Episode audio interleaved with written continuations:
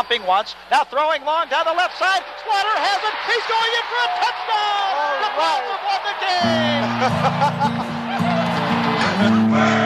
burning, burning, burning, burning, burning. Throwing deep down the left side. Slaughter is open.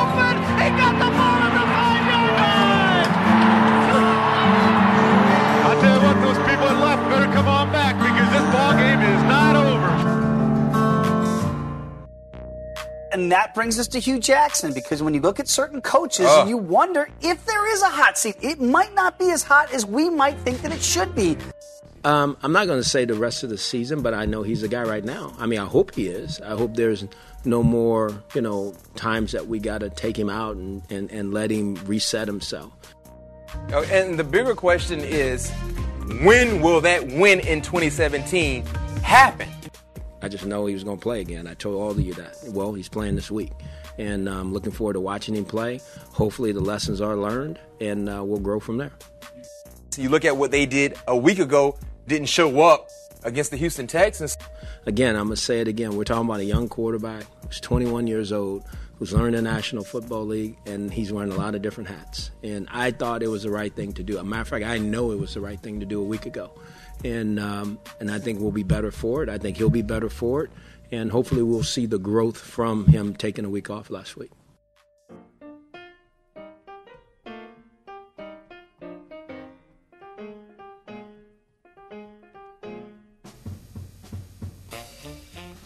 My DBN brothers and sisters, I'm a Browns fan. On the bandwagon with a little bit of elbow room. My name is Thelonious7, and you are listening to Straight No Chaser on the DBN network. I was telling you about that Jets game being the last chance for the Browns to keep the tides of negativity at bay. I mean, it's pretty bad now, but believe me, it can still get worse. Here's to hoping that we can keep it together. I pray that this works, and me personally, I'm personally bought into this process. I'm bought in to the whole H3 experiment. It would take a lot for me to willingly walk away from this project. We, as an organization, as a team, as a fan base, are heavily leveraged into this process. Walking away from this now, I, I just, I don't think, I don't see how that could happen right now. And I'm also not sure that Jimmy Haslam can walk away from this either. If he quits now, something catastrophic could happen. He's going to end up alienating his hardcore fans of his team. In Cleveland, that is really not an easy thing to do. I mean, the NFL is set up for parity like no other league in sports. You want to talk about analytics? Look at the trajectory of this team and the win totals of the last five years. It was three. We had the seven year spike at the end of Chud's era as we went to the Pettine era. And then after another three win season, a one win season, and now nothing. Nothing thus far in the 2017 campaign. This is a pretty bad looking trajectory, but what's the one thing you could associate with these win totals over the last five years? Jimmy Haslam. Is this just circumstantial? Is it unlucky? Or is it starting to be clear what really needs to change? The whole H3 team was founded on a principle of organizational unity. Why? Essentially, H3 is a reactionary measure. It's due to the incompetency of the previous area, era and coaches and front office feudings and scouts and business people. Really, if only they could just work together, everything would be much better. That was the whole idea uh, behind the H3 uh, incarnation. Haslam thought, hey, I'm just going to bring in a talent evaluator, a strategy guy, a coach, and put them under a benevolent capologist, Sashi Brown, a selfless consensus builder who can make sure that it all runs like clockwork. And it got to be fair, fair here. I'm bought in. I believe this was an appropriate way to proceed, and I still believe that the Browns should continue on this path. However, it's starting to become clear that as much as we want to keep this group in place, there might not be enough tape at the 3M factory to keep this thing together. And if this falls apart collectively as fans, we will not be able to ignore the singular cause for this organization's futility, and that cause is Jimmy Haslam. Now, please understand what I'm saying. I am not going after Jimmy Haslam. I'm not going after that guy. I believe that he truly wants this organization to be a winner. And I think that he is racking his brain, using all of his energy to do what he believes will bring a winner to the city of Cleveland. But Haslam stated that he is learning how to do this on the job. And he didn't realize what a learning curve uh, would look like, how much of a learning curve it would actually be for him to bring the city of Cleveland a winner. And you want to talk about learning curves for a second? They're a real thing. Yeah. It's embodied in the saying, like, you know, uneasy lies the head that wears the crown. I mean, you wouldn't think it would be that hard. I mean, I used to work at this place where I was, you know, just a worker. And then at some point, I did my time and I got my chance for promotion. And I was like, ah, this is this is going to be easy street, right? And in a way, it's true, it was better. And in that management, and in a management position, you don't have to do the grunt work that you have to do in, you know, a typical layperson position. But at the same time, I don't think I understood what that job was going to be like. It's a completely different skill set than what I was used to, and being good at my previous job essentially qualified me for the position, but it took me a good six months to feel comfortable balancing all the aspects of working in that position, and probably two years before I felt good there. And Jimmy Haslam also is learning. He's learning all right. He's learning how much he didn't know about running an NFL franchise. I mean, me, I was managing a 30 uh, person program, and when I messed up, I could probably hide it, sweep it under the rugs. But Jimmy Haslam owns the Cleveland Browns. He makes a mistake, he does something less than optimal, and everyone sees it. Not only that, but those mistakes don't just hurt him or the people involved. His bad moves hurt the entire greater Cleveland area and are echoed by sports media and laughed about by the Four Letter Network and all the other national pundits. I can only imagine how much pressure that is and how hard it is to learn with that much scrutiny. Eventually, you start to realize that you're spending as much or more of your energy on mitigating the effects of the scrutiny and the pressure of the, of the scrutiny that the scrutiny brings, as much as you are on the actual problem that you're in fact facing. Really, when you look uh, behind the curtain of what the factory of sadness actually is, it's, it's funny because as much as we lament or complain about hey, Cleveland's this factory of sadness, this is a crucible that's actually uh, something that the fans create themselves. It's really difficult for any sports person to operate under the heavy pressure of all this unrequited hope in the Cleveland area. It's challenging for the athletes and the organizations. And as an aside, it shows just how truly remarkable and unbelievable it was for LeBron James to win a championship in Cleveland. I can't believe it actually happened.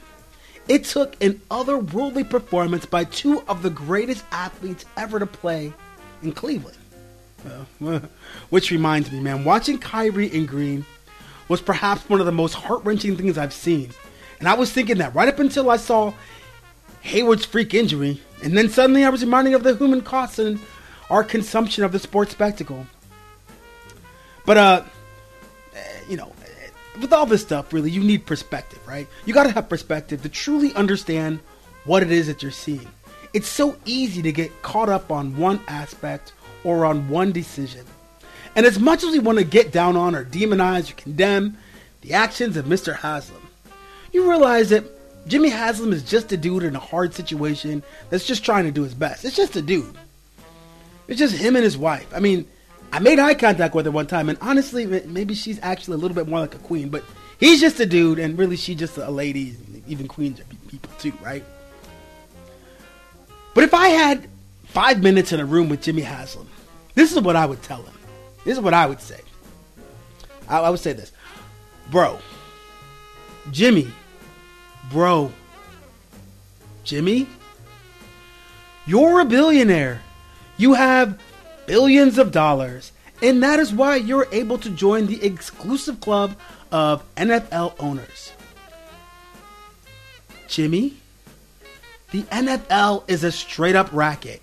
You have a salary cap, you have TV revenue sharing, you have fans who have proven for years that they will loyally consume truly and often unbelievably awful football.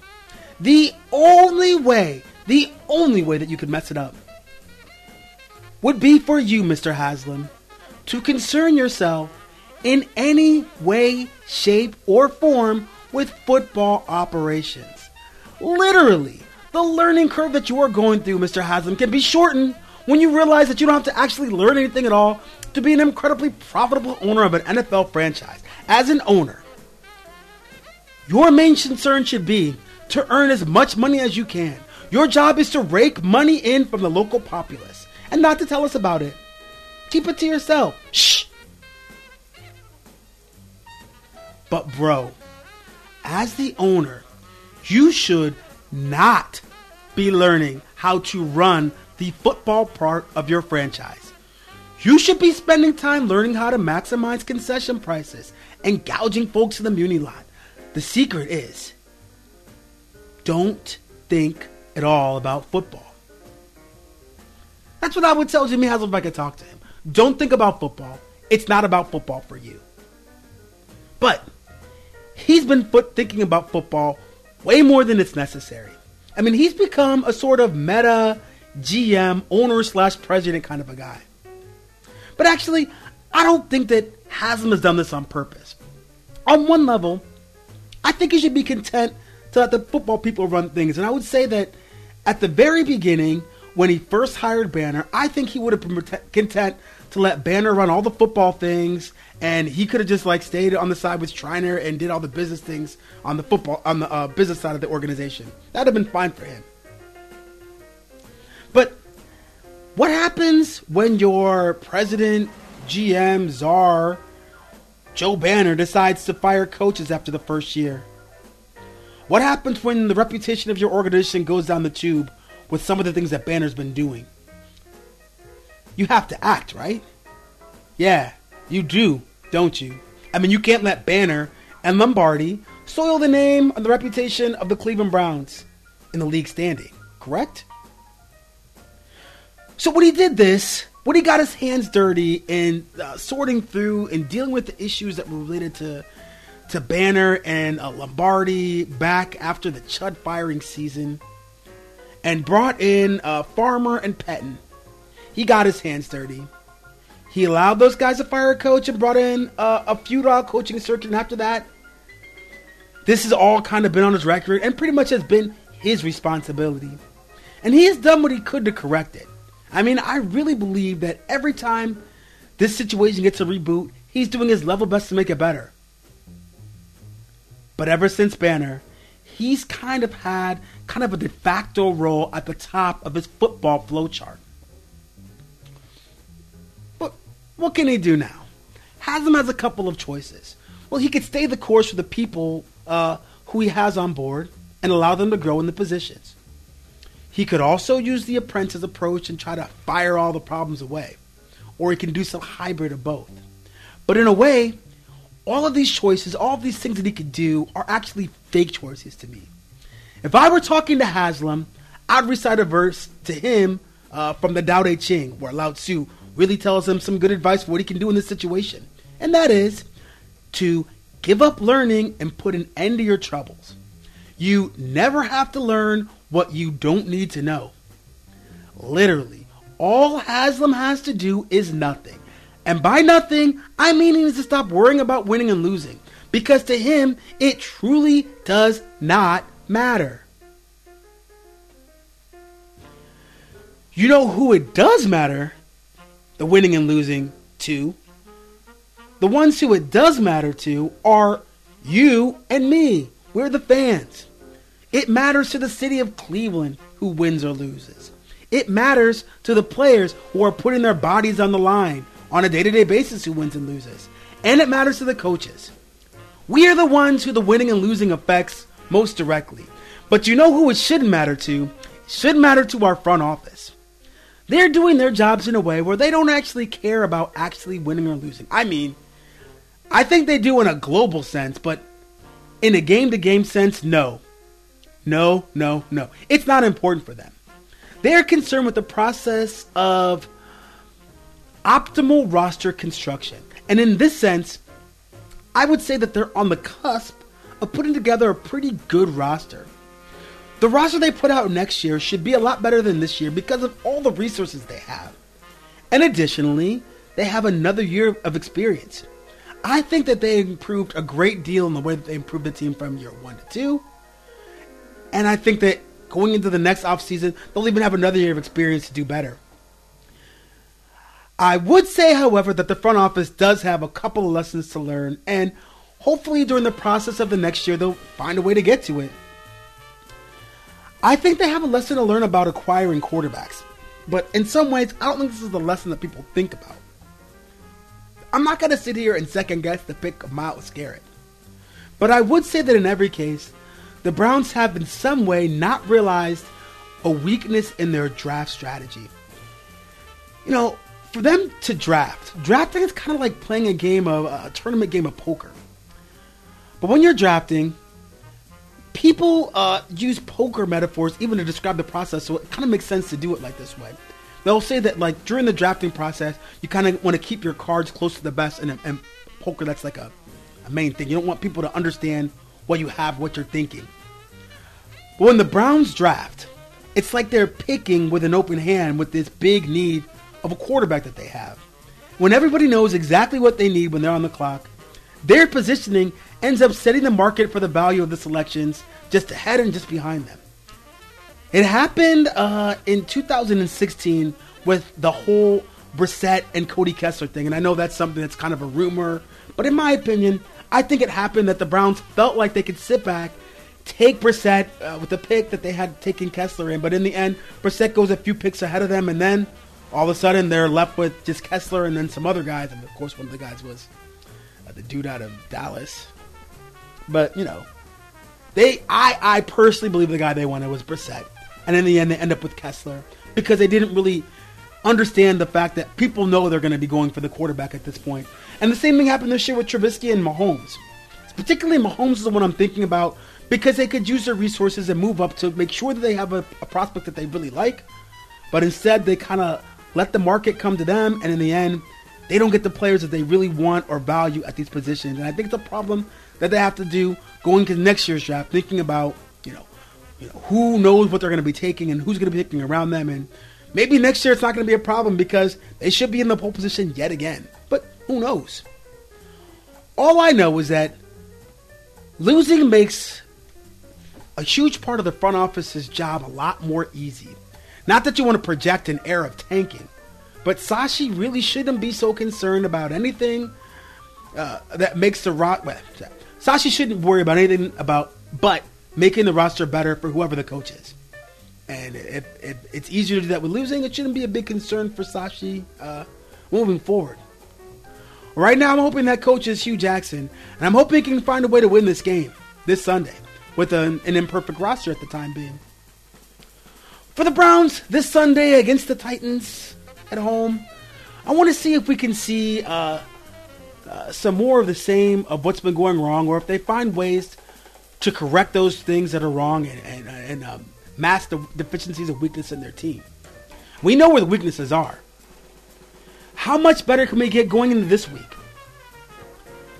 The D of the Titans uh, had an awful time this year, and uh, in the end, Kasen Williams, Bryce Treggs, they can do something special against this defense. How are we going to use Njoku and the Duke? We got to run. This is the week for Crow to break out. On defense, I'm almost looking exclusively at Kai Nacua. I mean, it doesn't have to be Kai Nacua, but I don't think I can watch Peppers stink again covering in space. Maybe they could put Jamie Collins back there, right? Yeah. And man, but really, probably just bring in Nacua, right? There's no way I could pick a winner this week for the Browns. Uh, after watching this week, though, I think I'll be able to start to see how likely a winless season uh, could be for us. I went back and watched the game last week, and I came away from it with the experience uh, of feeling a lot worse about Kevin Hogan, but actually feeling better about the Browns team the second time I watched the game. The pass catchers have gotten a lot better. The run game was a lot better. And the defense as a whole, minus Peppers, showed uh, a lot of improvement. The game really turned on Hogan's pick six. There were really some other bad plays, but Watson was not as good as his hype. And obviously, he shows more promise than anything we've seen in Cleveland in quite some time. But he made his mistakes. He got credit for that TD pass to Miller, which wasn't really a real pass. And he could have thrown multiple picks if it wasn't for some lucky plays uh, by his offensive players who played defenders. The game was definitely not a close game, and don't make don't don't misconstrue this is what I'm saying. But I also think that a win might be closer than it seems at this point. A lot has to go right. So if you plan on watching this team, make sure you do it with your inebriative substance of choice close at hand. I know I will. And with that, we can put this one in the books. Thanks for taking time out of your busy schedule to make time for this and all of the shows at the DBN Network, a part of your day. And if you think of it, drop us a line in the comment section to show your love or to voice your displeasure, as your feedback will help us both to become better fans. Well, that was your dose of the straight truth. You've been listening to Straight No Chaser. I am your host, Thelonious 7 on the DBN Network. Take care. Gossett is kneeling at the 17, 37 yard attempt. The kick is up. It is good. The Browns have won the game.